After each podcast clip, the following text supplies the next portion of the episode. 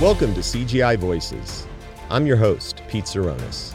CGI Voices debuted in the summer of 2023, spotlighting CGI experts sharing their insights on technology, transformation, data, and other key topics for federal agency leaders. Sit back and listen to some highlights as we enjoy a look back at the year.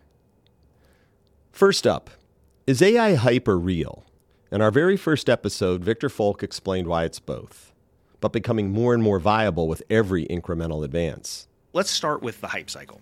Right, we are in one of the most amazing hype cycles that I've ever witnessed in terms of technology.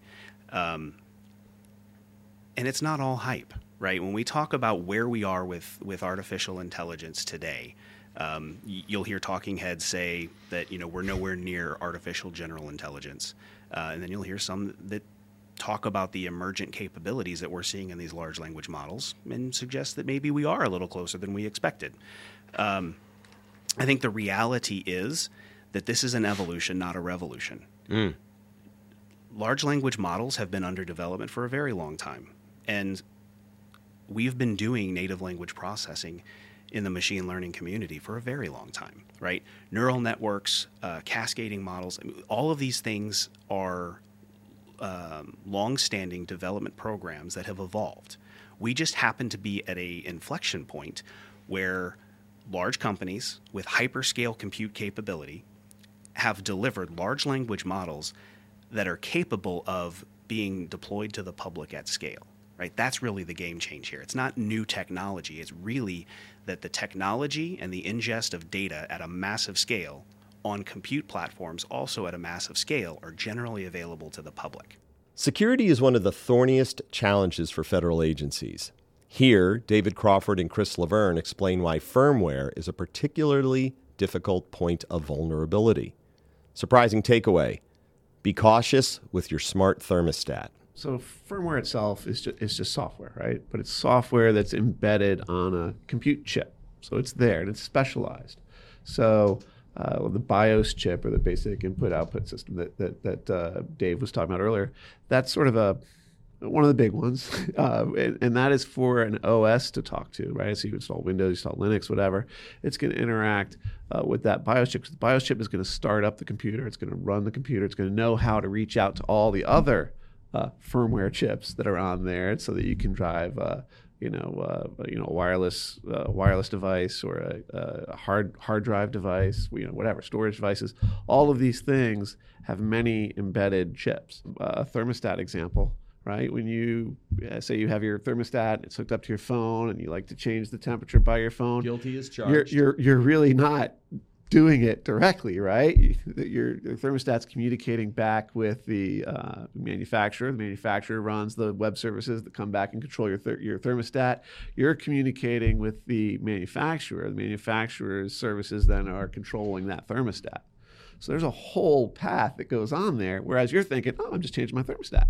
Firmware, like software, like other things, has vulnerabilities, and there are paths by which nefarious actors can engage. From a firmware perspective and things that people need to consider, thinking about it in the federal space, right? Everything that you have in your environment that has compute resources is going to have firmware. Mm. It's going to have driver updates. It's going to have, your laptops get BIOS updates,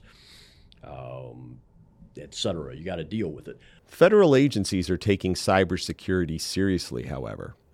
CGI's annual Voice of Our Clients survey for 2023 found that nearly 3/4 of the company's U.S. federal clients are implementing or already have an operational cybersecurity program. Here, Molly O'Neill elaborates on the finding and what it means. 71% of our U.S. federal clients said that they are currently implementing or have a fully operational cybersecurity program. The federal government, and in terms of a lot of other priorities out there, that's probably the one that's seeing what they perceive as seeing the most results, meaning they're finding things, or their employees aren't hitting that button when they're testing them. Things are moving and they're feeling more comfortable in their cyber programs. One of the reasons they're feeling a little bit more comfortable. And we all know cyber, you don't feel that comfortable in it, but in terms of standing up programs at least and feeling more comfortable, is that there are reasons for that, right? There are mandates in place. There have been dollars put in place, right?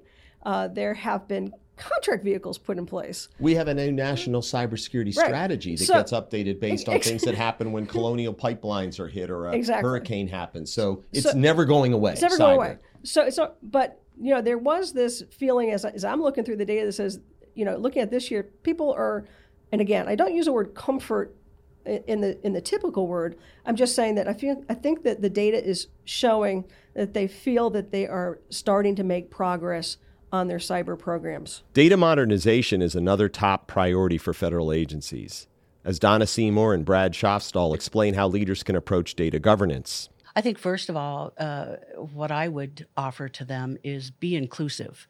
You know, make sure that you're reaching out as broadly as you can, understand who the business people are, because let's face it, IT is wonderful and magic all on its own. But if it's not solving a business problem, that it's not really providing the value that we anticipate to get out of it. We're not getting the return on investment. So I think pull in the business people, understand their business the best way that you can. Help them, you know, to pull out of them what they know so that you can understand their business well enough to understand the connections to other business units. Right. So data really is, you know, an enabler to get things done for whatever the situation. Got to have, as Donna said, the right data. It's got to be available when you need to make the decision. And it really is part of the whole concept of becoming a data-driven organization. So when you think about data-driven, really it's about making better decisions. And so the decisions need to be based on what the data is saying. Ratima Kataria, who had authored a blog offering a roadmap to creating a sound data strategy, joined us on CGI Voices to delve deeper into the topic. There is a lot more pronounced appreciation of the fact that data is a strategic asset. Yes, we have been using this phrase. Sometimes it can even become like a cliched phrase. We have been using this phrase for a long time. But truly for the agencies to make sure that it shows up in their strategic plans, it ties to their mission outcomes, those things are extremely important, and we are starting to see that more and more. Now, since COVID, what is one of the things that we learned in COVID is we were, as a global ecosystem, caught a little flat-footed with the global pandemic, right? Is some of it has also brought to light how fragmented we are as a global public health ecosystem. Mm-hmm. And a lot of it goes back to the lack of ability to share and exchange data accurately, timely, securely, contextually. And again, these are phrases we hear all the time. But I feel that in the last few years, since the COVID pandemic, especially in the healthcare space, there is a lot more emphasis and focus on trying to move the needle in the right direction. Modernization requires more than just technology in any context. To get the best return on investment for upgrading systems, agencies also should revise, indeed reinvent, their business processes to take full advantage of new capabilities, as Bob Barr explained. Interestingly enough, in this report that surfaced yesterday, one of the recommendations by this Federal Advisory Committee was, and I think it's really dawning in this pivot for the IRS, is to discard the lift and shift. It's really, you know what, let's reinvent text, you know, sort of, let's say the technology and the experience around tax administration, reinvent it completely. But if you look at the technology space right now in financial services, world-class financial services, those advances are being embraced by financial services, and the IRS is still trying to figure out how to get the individual master file out of an old, you know, archaic language off an old archaic database, and sort of rebuild this and leverage these technologies that are in market and take a look a few years ahead at what's coming. Sustainability and addressing climate change have become priorities in the federal government, and the chief sustainability officer's charge is to lead their agencies in those tasks. Whether the role can succeed depends on how the agency approaches it, as CGI Sustainability and Climate Change lead Dr. Mark Flugge discussed on CGI Voices.